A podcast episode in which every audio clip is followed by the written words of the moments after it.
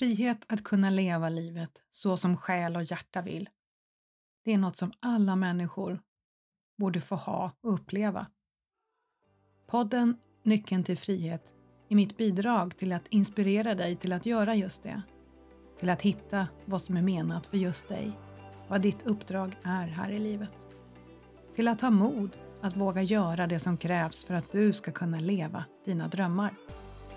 Oavsett vad dina drömmar handlar om.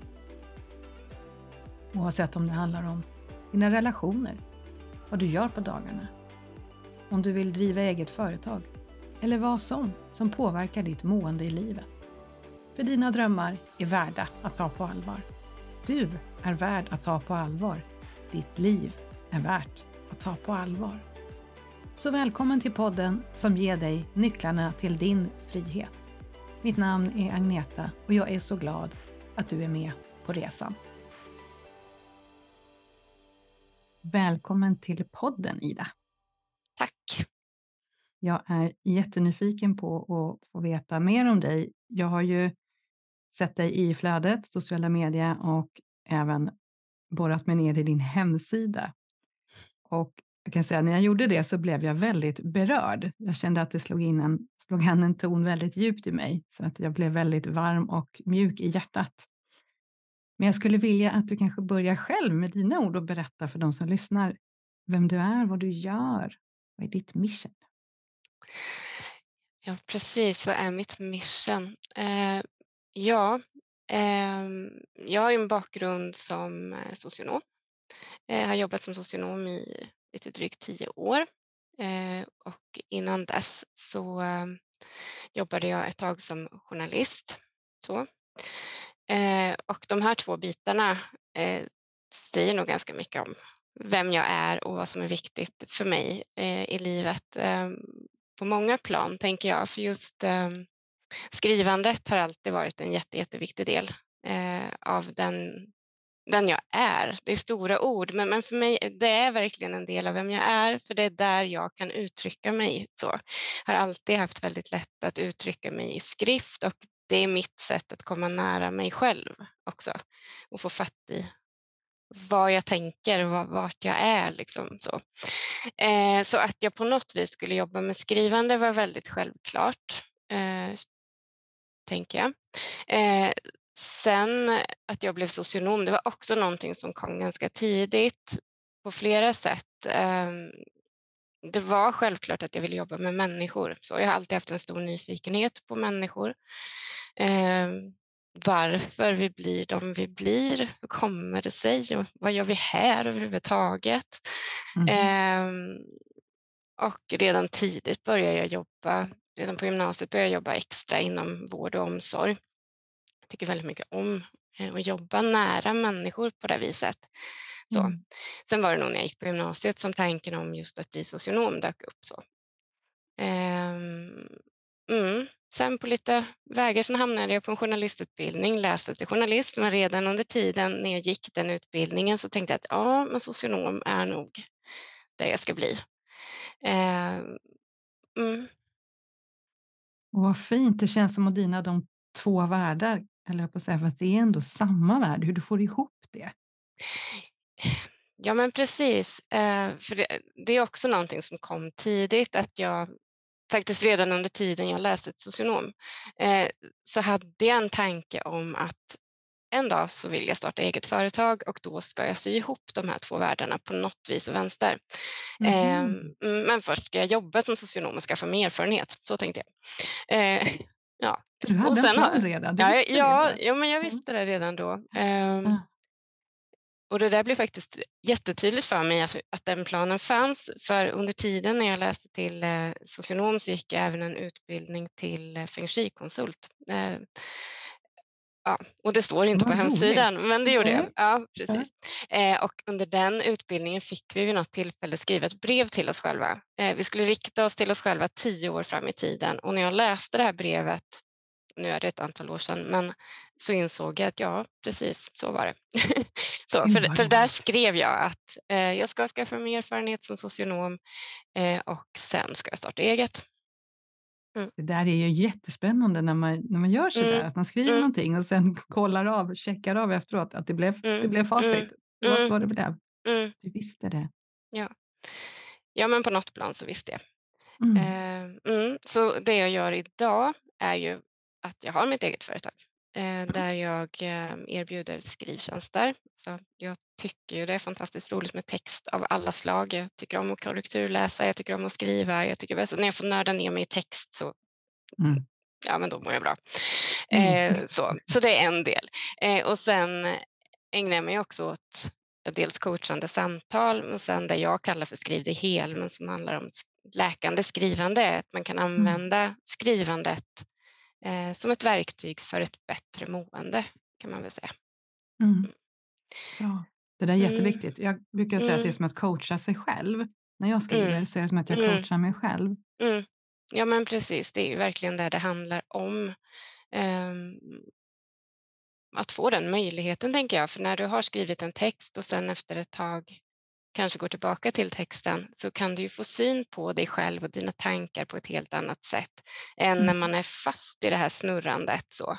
Eh, Mm. och tankarna gärna snurr... Ja, det blir ju ett snurrande, det gärna går på repeat och man ja, Mm.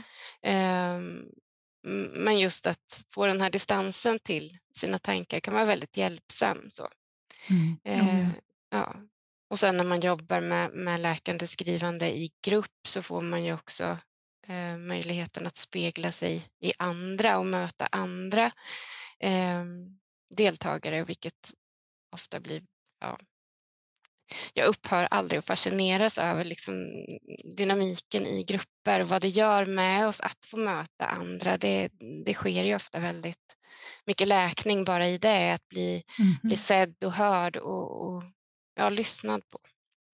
Kan du berätta mer om det? Det lät jätteintressant. Skrivande i grupp. Hur, hur går det till? Vad är det för något?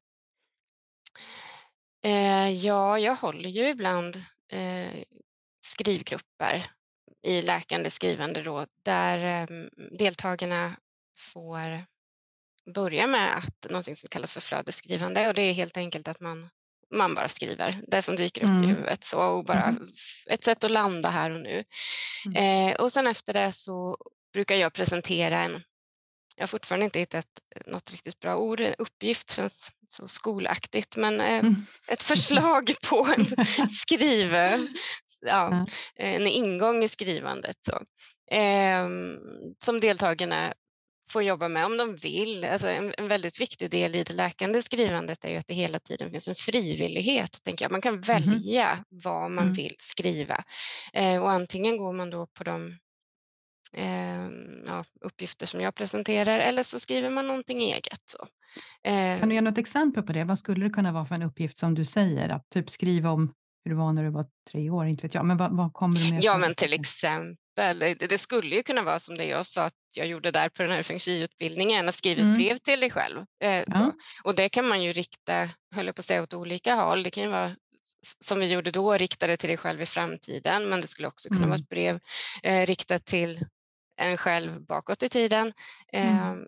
Någonting som ofta blir väldigt fint och effektfullt, höll jag på att säga, men är ju att rikta sig till någon person där det kanske finns saker som skulle behöva bli sagda, men det kan vara svårt att göra det. Antingen för att Mm. personen inte längre lever eller inte finns i ens närhet. Eh, eller det är ju inte alla relationer där det är så enkelt kanske att säga de här sakerna som skulle behöva bli sagda. Och att då göra det i skrift kan faktiskt hjälpa väldigt eh, bra för att lätta på de här känslorna som man går omkring med. Mm. Det Så. känns när du pratar om att det här är jättekraftfullt. Jag tänker på gestaltterapin lite grann när du pratar Mm. om att man kan göra Mm. nästan i den här formen istället. För Mm. det, det är ju som att dels få stopp på allt det här som går på repeat som så i Mm. huvudet, att det bara snurrar, snurrar. Få ner saker och ting på papper, skrivande är ju fantastiskt så. Mm. just fan, alltså vilken kraft det finns i skrivandet. Mm. Bara du pratar om det så känner hela mitt system hur liksom läkeprocesserna bara Mm. snurrar igång. Mm. Jag förstår att det är kraftfullt, men just det här med gruppen är jag också så nyfiken på. Vad händer med gruppkonstellationen i det här då? Eh, ja, det är ju såklart olika från grupp till grupp och det är det som är så spännande med grupper. Men, men eh, när man har skrivit, så brukar, alltså skrivit för sig själv och fått den stunden så brukar jag Mm. jag lägger upp det på lite olika sätt ska jag väl säga, men, men ändå att man på något vis delar med sig eh, Mm. till de andra deltagarna. Eh, men återigen, här är också det är ju väldigt viktigt hela tiden med den här frivilligheten. Vill man inte säga någonting eller dela med sig så har man alltid möjlighet att stå över. Så. Mm. Eh, men de flesta brukar vilja. De flesta Mm. vill prata om det de har skrivit faktiskt. Mm. Eh, så och då att man eh, Ja, oftast utifrån ett fokus om vad händer inuti mig när jag skriver, kanske snarare än vad är det jag har skrivit, men, men vad är det Mm. som händer i mina tankar och känslor? Så. Mm. Och att man då kan ha ett samtal om det och mötas i det med de här andra personerna som faktiskt har tagit sig an samma eh, skrivuppgift. Eh, Mm. Mm.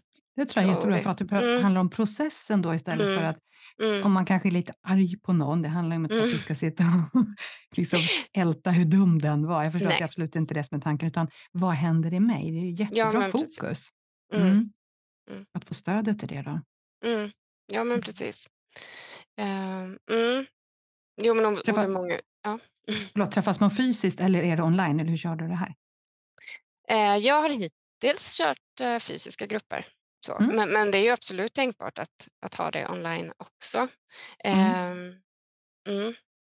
Det tänker jag. Men, men eh, min erfarenhet är att det, alltså jag, jag tycker det är väldigt bra att man kan mötas så här online. Det är ju Mm. fantastiskt. så. Men att faktiskt mötas fysiskt, det händer ofta någonting i rummet. Det blir en annan närhet eh, som jag tror att många mår bra av. Så. Mm. Men när det inte är möjligt så är ju online ett jätte, jättebra verktyg också såklart. Så, Mm. ja. Jag kan tänka mig, för jag såg någonstans på din hemsida att du också som jag det här lyfter här att vara introvert i en Mm. extrovert värld. Mm, Jag kan tänka att även om det fysiska mötet är fantastiskt, även om vi är introverta, det tror jag att Mm. mycket handlar bara om att du är trygg nog, att du känner att Mm. det är okej. Som jag säger, att det är Mm. introvert säkrat.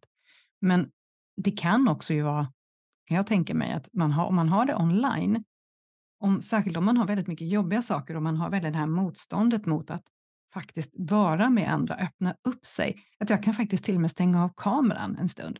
Jag kan gå ifrån om jag känner att nu måste jag få storgråta här en stund eller bara jag klarar inte av det här utan bli trygg i min takt. Vad, vad Mm. tror du om det som en möjlighet för det online? mm. Jo men absolut, det tänker jag. Eh, det är väl en jätteviktig aspekt. Eh, och sen också att det öppnar upp för personer som av olika anledningar inte kan ta sig till eh, en Mm. plats där man träffas fysiskt. Så. Mm. Eh, det kan ju finnas många skäl till att det, man inte får ihop det praktiskt eller att man inte har möjlighet. Så, Mm. eh, så på så vis tänker jag att online är väldigt, väldigt bra också. Mm. Mm. Jag tänker också när man träffas i grupp så här fysiskt, för en fördel där som jag upplevde de träffar jag har varit på, det är ju det här in the meantime, lite så här, man går och hämtar en kopp kaffe Mm. eller ett glas vatten, man står och chitchattar lite och att det blir man på något sätt det här, inte limmet, men det blir det här emellan byggstenarna på något sätt. Mm. Förstår vad jag menar med det? Att det Mm, liksom blir ja. lite annat också som bygger på den här tryggheten och den här, det här djupet i det som sker.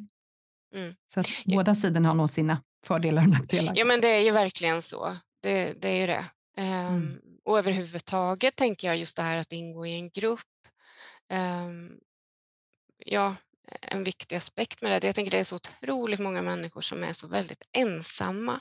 Eh, Mm. Och att då kunna träffa andra eh, och få spegla sig i andra och möta andra är väldigt Mm. viktigt. Och jag tänker att det också kan vara, kan vara hjälp på sätt och vis till att möta sig själv som sagt. För ytterst när det handlar om ensamhet så tror jag att den kanske bottnar i att vi längtar efter att möta oss själva.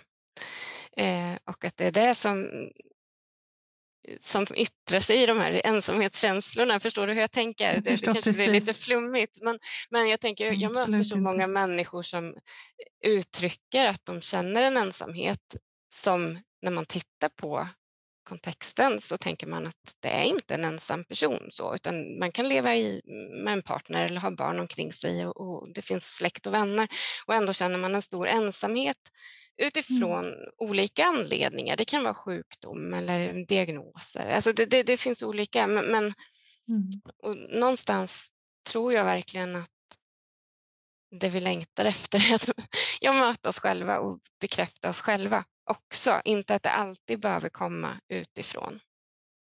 Nej, men jag tror att jag tycker absolut du är något på spåret, för jag känner mig alldeles berörd när du pratar. För jag tror mycket handlar om det här med att möta sig själv. För när du har det här inre lugnet, den här inre tryggheten, då, då möter du världen på ett helt annat sätt. Oavsett mm. om du har på ytan, du har allt. Mm. Men har du inte den kontakten och tryggheten i dig själv, och det kan ju vara en stor hjälp när du där tror jag en stor nyckel faktiskt är att få stöd och assistans och hjälp och support av någon annan eller flera mm. andra för att lättare kunna både se det du behöver läka och läka det du behöver läka så att du verkligen hittar hem till den du är. För när du är ja, en introvert, det som jag mm. ofta bottnar i, mm. när du har hittat hem till den du är och står trygg i den du är, precis som du är, då är du ju på ett helt annat plan att kunna möta världen, möta, då är du inte ensam, då blir du ju självsam, då har du ju mm. en annan trygghet i det. Mm. Och då tror jag absolut att det här kan vara ett fantastiskt redskap för många att, att bli trygga och lugna i sig själva och verkligen hitta hem. Mm.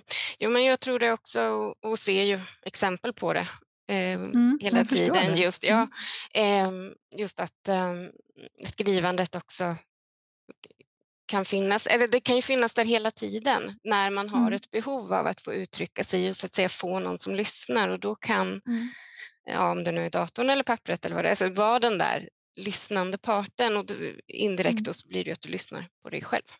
Ja, exakt. Mm. Mm. Att du hittar ett redskap. Mm, och det är kanske inte precis. alla som har hittat det fantastiska redskapet än. Nej, jag tänker att en utmaning, om man nu ska tänka så med skrivandet är ju att för många så är det så otroligt förknippat med prestation. Vi förknippar mm. det med skola, vi förknippar det med jobb eh, och att prestera och att bli bedömda. Eh, mm. Vilket är väldigt synd tycker jag. Mm. Eh, I och med att det kan användas på så många mer sätt. Så. Tänk, mm. ja, ibland kan jag tänka så här, men tänk att vi hade en skola där barnen fick lära sig att eh, skriva på det här sättet också. Eh, oh, och använda det på Underbart. det här sättet. Ja, ja. ja, men det vore ju det. Eh, men det är ju väldigt, alltså redan från början så är det ju väldigt inriktat på um, att du ska uttrycka dig och som sagt bli bedömd. Det ska rättas och det ska vara mm. korrekt. Så. Och, och det, det, är klart, jag är inte emot att vi ska lära oss att skriva eh, så korrekt som möjligt, så, men ibland tänker jag att det blir onödigt mycket fokus på det. Det kanske kan vara en kombination, att mm. stava mm. rätt så folk ändå förstår vad jag, mm. vad jag skriver. Det kan ju vara bra. Mm. Men att det inte ska vara så att det jag skriver, att det sen ska finnas ett facit som jag då ska hitta rätt form för att passa in. Om jag då vill skriva runt och formen är fyrkantig så funkar inte jag. Då tar du ju död på allting och då hittar du inte den här glädjen. Och kan hitta den här, allt det här guldet som finns i mm. skrivandet. Mm. Så det tycker jag absolut vi ska införa i skolan, mer sånt här. Mm. Jag tror det skulle läka många, hjälpa många på vägen faktiskt. Mm. Ja, men jag tror det också. Mm. mm. Och förutom grupp då, kan man, kan man få det här om man ändå känner att nej, men jag, vill, jag tycker inte riktigt att grupp är min grej. Kan man få det bara enskilt med dig då? Mm. Självklart, höll jag på att säga. Men ja, mm. det kan man. det kan man. Absolut, ja. Eh, man kan jobba med det här på egen hand och dels kan man ju göra det helt på egen hand med, med mm, kanske bara lite stöttning från mig eller så. Men eh, mm. sen kan man också välja att eh, ha samtal, godkända samtal. Man jobbar mm. med skrivandet däremellan och så kan man använda texten som eh, och ta avstamp i den för nästa mm. samtal om man vill. Alltså det här är ju väldigt mm. Det går att göra på så väldigt, väldigt många olika sätt. Så. Mm. Um, det är en sån fantastisk kombination tycker jag. Att du mm. använder också så många delar av ditt väsen på något sätt i din läkeprocess. Det är mm. superbra. Mm. Men jag tänker om de som lyssnar nu som blir inspirerade förhoppningsvis, det här med skrivande. Skulle du kunna bara skicka iväg några tips på hur, hur man kommer igång och kan få till det här på, hemma på kammaren själv? Ja, ehm, alltså det är så ett tråkigt tips, men, men det första är väl att helt enkelt bestämma sig. Eh, att, att man vill, ja, och det är väl ofta där man landar vad den gäller, tänker jag. Ja. Eh, att man behöver bestämma sig att det, att det är viktigt att ge sig själv tiden. Eh, Mhm. så. Det, det är ju väldigt lätt att man tänker absolut, det ska jag göra efter att jag har gjort det här och det Mm. här och det här. Så. Då, sen. Ja, sen. Ja. Precis, men att faktiskt ehm, bestämma sig för att prioritera det. Så. Mm. Eh, Mm. Och sen tänker jag att de flesta, man känner sig själv bäst. Trivs man bäst med att skriva för hand eller på datorn? Vad är mest sannolikt att det blir gjort? Så. Mm. Och sen att man avsätter tid och skriver. Och Mm. antingen just det här flödesskrivandet är ju ett väldigt eh, bra sätt att komma igång. Eh, Mm. Och det handlar ju om att helt enkelt skriva. Man kan sätta en timer på tio minuter eh, Mm. och sen skriva det som dyker upp i huvudet. Så. Mm. Ehm, mm. Och, där vill eh, jag skicka in ett tips. Jag tänker på det här så Mm. att man inte börjar censurera. Perfektionisten och prestationsprinsessan, de kan man väl skicka ut så länge? Va? Det måste man nästan om det här ska Ja. funka, för annars Ja. är det ju väldigt... Och det kan vara svårt. Jag menar, som jag sa Ja. förut, vi är ju väldigt eh, påverkade av att vi ska mm, prestera så, eh, och Mm. bli bedömda. Eh, Så där kanske man får ha lite tålamod med sig själv, att första Mm. gångerna kan det kännas jätte, jättesvårt. Så. Mm. Eh, Men ett tips för att komma igång, om, man, om alltså det inte dyker upp direkt någonting så kan det vara att börja se sig om i rummet. Vad ser jag? Att man börjar beskriva vad, vad har jag runt omkring mig? Hur ser Mm. det ut? Vad hör jag? Hur luktar det? Eh, och sen kan man ju börja, liksom börja vända blicken lite inåt. Hur, Mm. hur känns det i kroppen just nu? Mm. Eh, vad, vad tänker jag just nu? Vad har jag gjort Mm. idag? Vad tänker jag smyger sig på det hela. Ja, men precis, det kan man göra. Eh, så. Eh, mm. Och sen tänker jag att det kan vara bra att ha med sig redan från början när man tänker att man vill gå in i en sån här process och börja testa lite läkande skrivande. Eh, att dels är det bra att veta att när man börjar skriva eh, om saker som händer inuti så kan det ju bli att det väcker upp tankar och känslor som har legat gömda. Det, som vid vilken form av eh, eh, terapi som helst, höll jag på att säga, så, så kan det ju bli Mm. så att det, det känns som att det här gör ju bara att det känns värre än vad det gjorde innan. Så. Eh, och det är ju för att man börjar liksom lätta på locket lite. Eh, och det kan vara bra att veta att det kan hända. Eh, och sen kan det också vara klokt att ha en tanke om vad man faktiskt ska göra sen efter skrivandet. Så att Mm. dels att tidsbegränsa sig och sen när jag är färdig med det här, vad gör jag då? Jo, men jag ska gå ut och gå eller jag ska ta en dusch eller en kopp te eller vad det nu må vara. Mm. Eh, lite för att hjälpa sig själv vidare eh, med dagen eller kvällen Mm. och inte fastna. Det där tror jag är jätteviktigt för att Mm. när du börjar lägga fokus på din egen resa, ditt inre mående, Mm. så absolut kommer det ju komma upp saker. Mm. Det, det finns ju hos de allra flesta av oss har vi saker vi behöver titta på och läka. Och det är ju mindre behagligt. Mm. Så att det inte kommer som en kalldusch för en. Och, Mm. och det kanske kan göra då om det blir jobbigt, så, nej men då det här var obehagligt, och så stänger man ner istället för att kunna kanske utforska om det kan vara en fantastisk väg till att må bättre, läka sig och hitta nya aspekter och sidor hos sig själv. Mm. Så att man är förberedd på det och kanske också kan ta höjd för, okej, om det nu är som så att det kommer jobbiga känslor, vad har jag för verktyg för att ta hand om dem? Det kan Mm. hända att ja, men sen behöver jag meditera i tio minuter. Jag behöver ha tid för det också, för att kunna sitta och låta de här känslorna verkligen gå igenom och komma ut. Mm. För det, är, det är så vi blir av med dem, att vi Mm. igenom är ju vägen ur dem. Ja, men precis. Ehm, precis, det är så. Eh, Mm. Och ytterligare ett sånt sätt, att meditera är ju jättebra, eh, tänker jag. Och tycker man att det är svårt, eh, ett sånt här tips som man ofta får är att man kan använda sig av en skrivdagbok. så man fortsätter sitt skrivande, men när man då har Mm. skrivit en stund att, och, och tänker att nu, nu ska jag gå vidare, men att man då reflekterar över sitt skrivande. Eh, Mm. Så att man kan ha en särskild liten skrivdagbok där man säger, ja men nu har jag skrivit om det här, jag känner mig så här, det blev det dök Mm. upp de här tankarna. Mm. Ehm, ja. Mm. Mm. Eh, så det finns ju mycket eh, Ja. olika tips och tricks att ta till, höll jag på att säga. Men, men som sagt, just en Mm. beredskap på att när man börjar utforska sitt inre, egentligen oavsett vilken metod man använder, så Absolut. det är ju inte alltid helt enkelt. Men det är Nej. precis som du var inne på, det gäller att, att våga stå kvar och ha en Mm. vetskap om att känslor i sig är ju inte farliga. Det kan vara väldigt obehagligt, men de är inte farliga.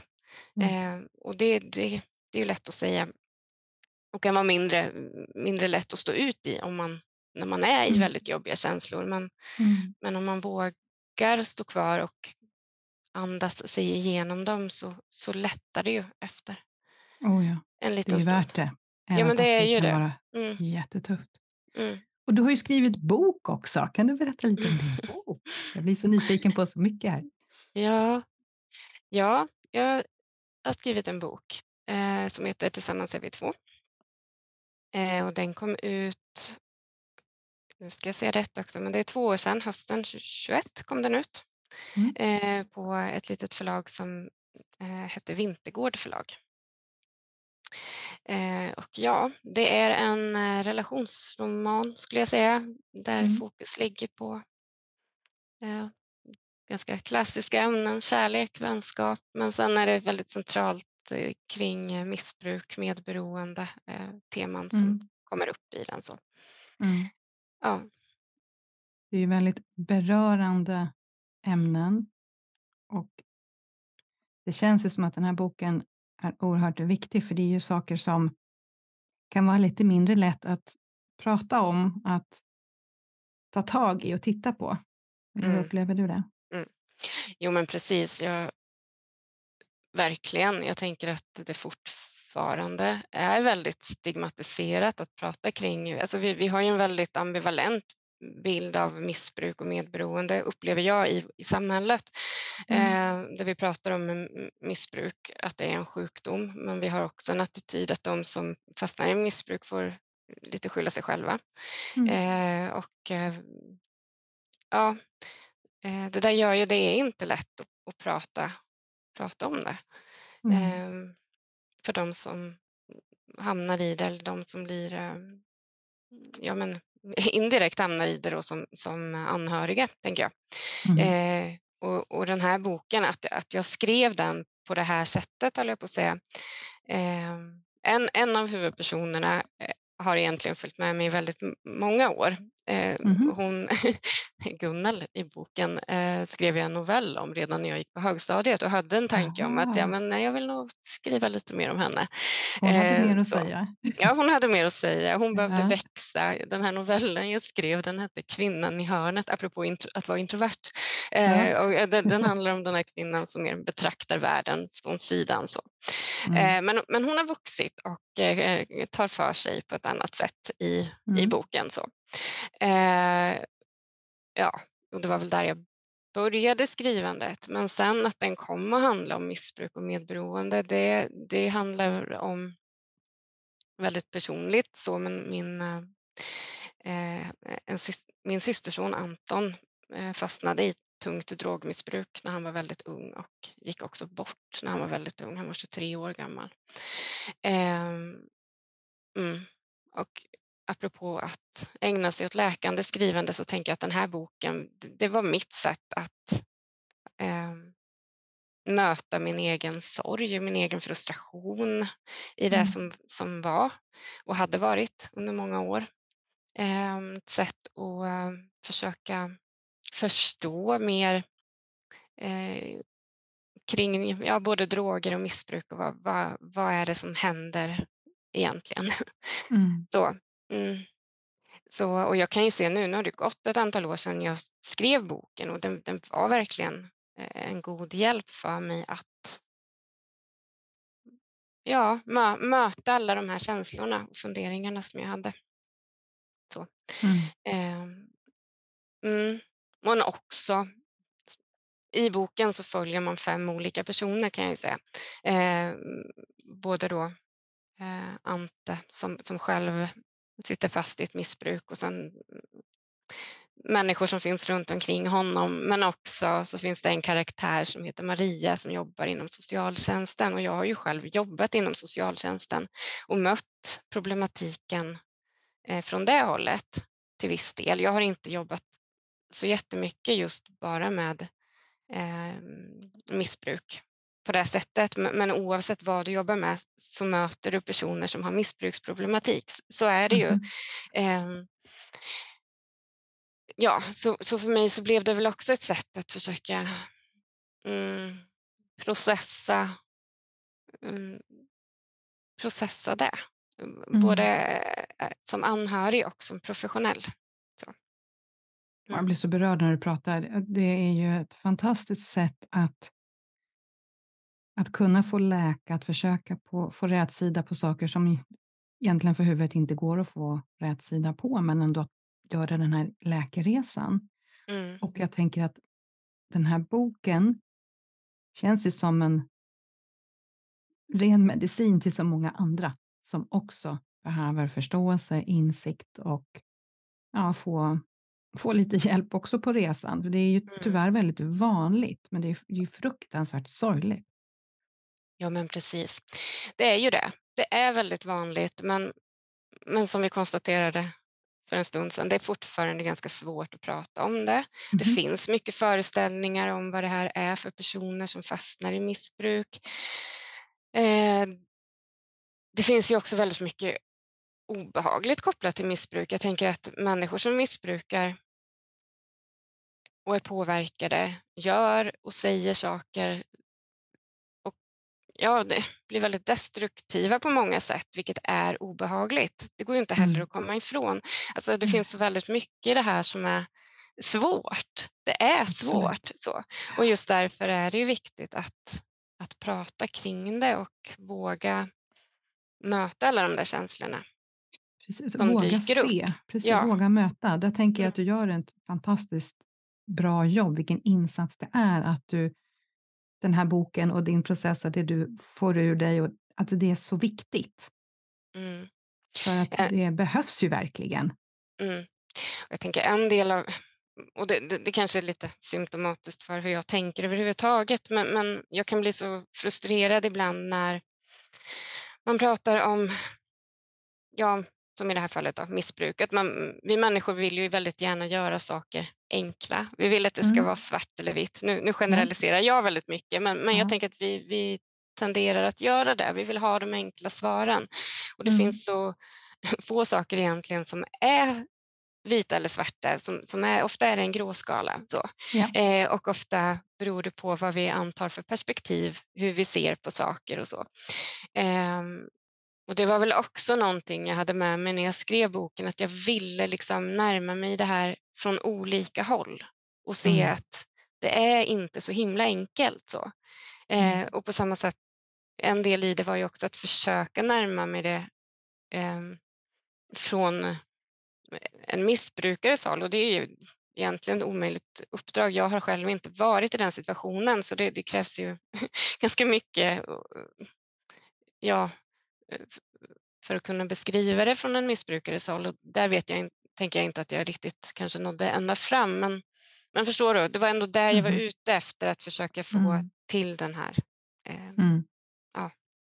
För det är det som jag tror faktiskt är nyckeln till det hela, att mm, öka förståelse, eh, bara överhuvudtaget öka med, medmänskligheten, Mm, medkännande. mm, mm. Att vi faktiskt inte vet. Och Nej. när vi får se det från olika håll, då är det som att det kan vara, det, det är min reflektion, men jag tror att det är lättare att sätta just svart eller vit etikett på när jag inte har kunskap, när jag inte har Mm, insikt.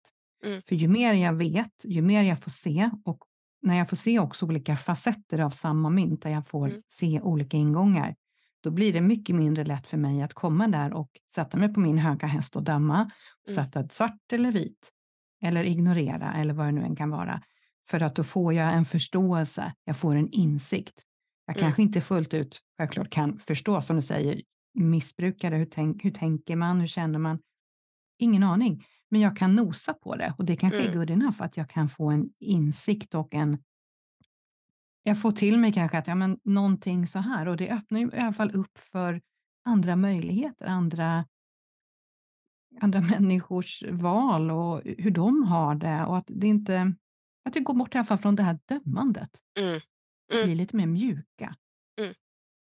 Ja, Så, men precis. ja, Ja. Nej, men det, ja, nej, jag, jag, jag, jag tänker mest att vi, vi behöver det. Vi som samhälle eh, Mm. behöver verkligen mer mjukhet och mindre dömande. Mm. Mm.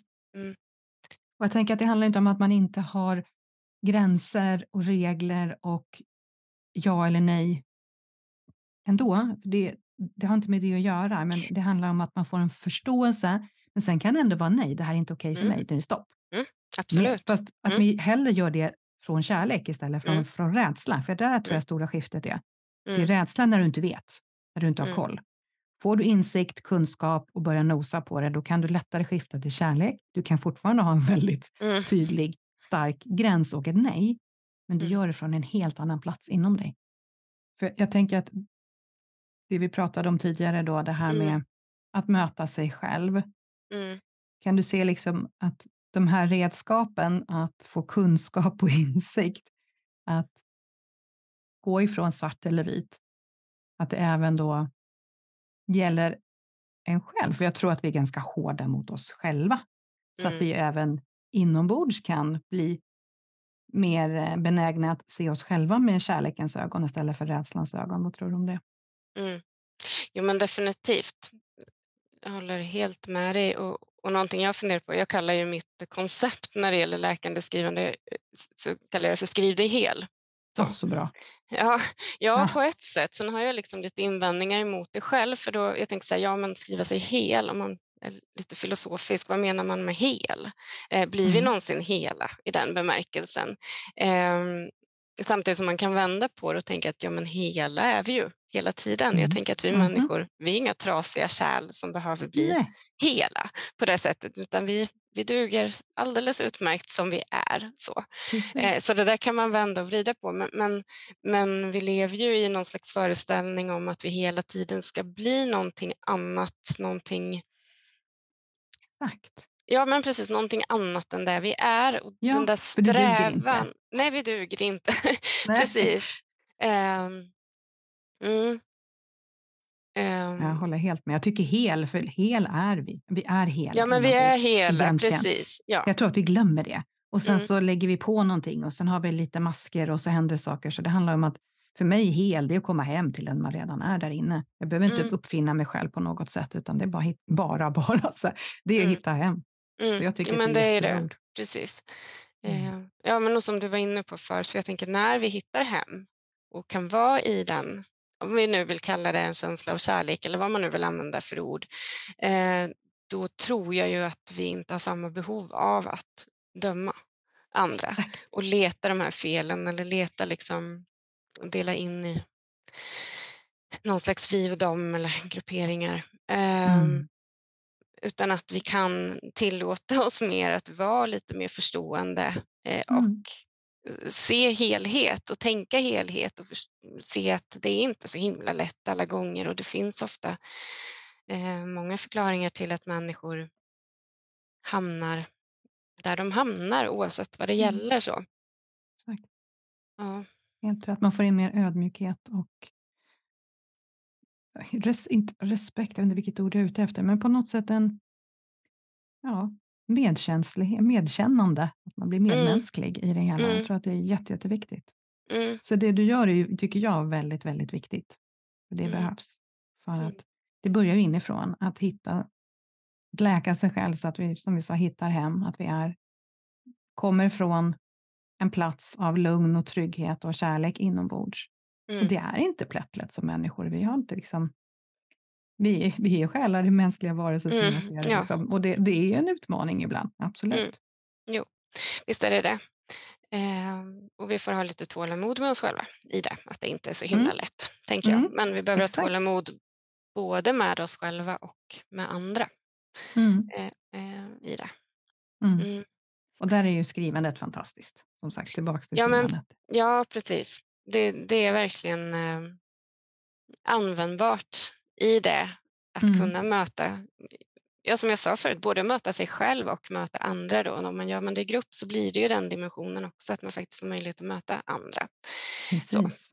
Då får man ju möjlighet att öva på det här verkligen. Med Mm. acceptans och medmänsklighet och allting. När vi Mm. lyssnar på andra. För det är ju nästan minst lika läkande, tycker jag. Mm. Att få ta Mm. del av en annan människas upplevelse och erfarenhet. Det ger ju jättemycket till en själv också.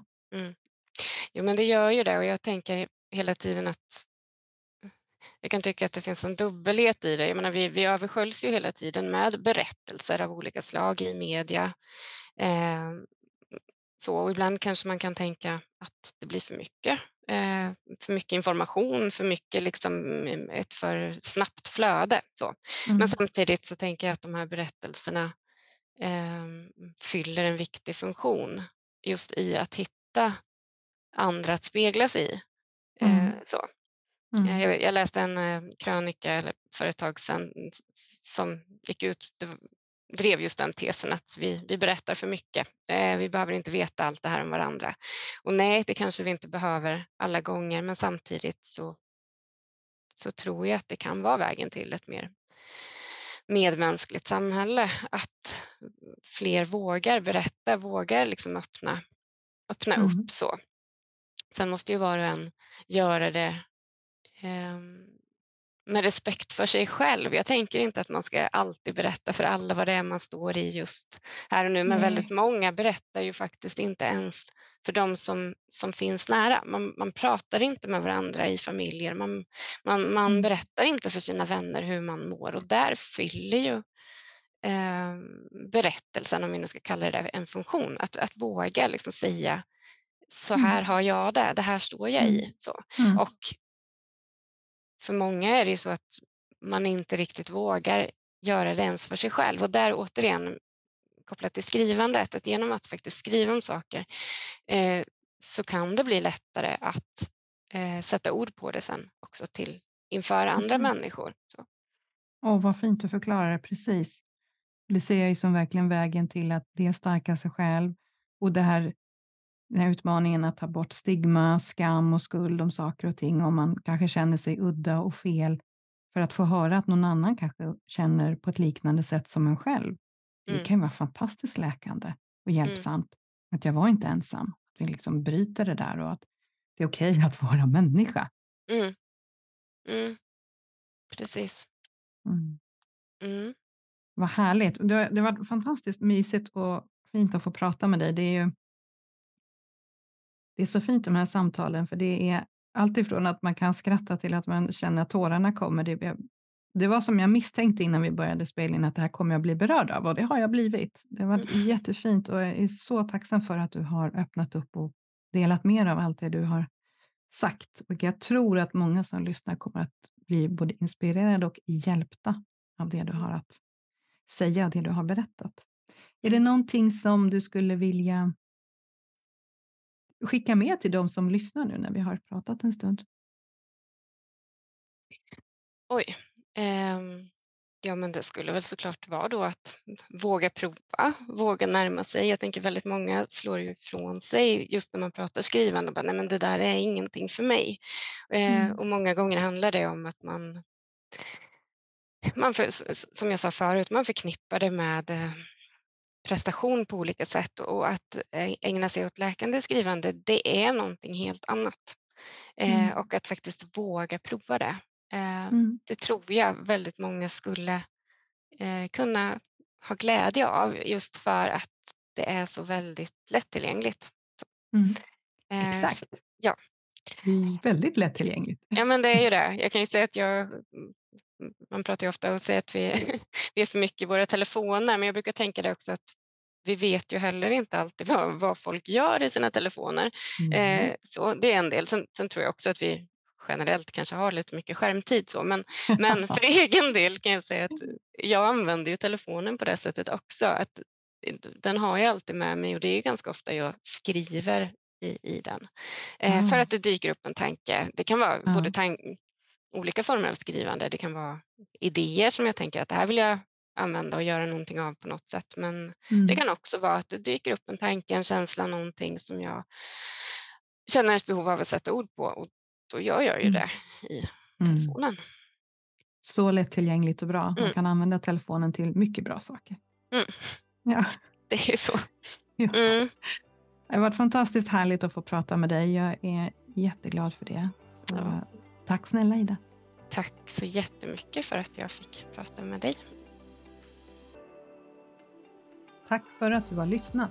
Jag hoppas att du har fått med dig inspiration för din resa framåt till att leva ditt liv med inre frid och yttre fred på ditt sätt. Tror du att även andra kan ha nytta av att lyssna? Dela gärna avsnittet. Vi hörs snart igen.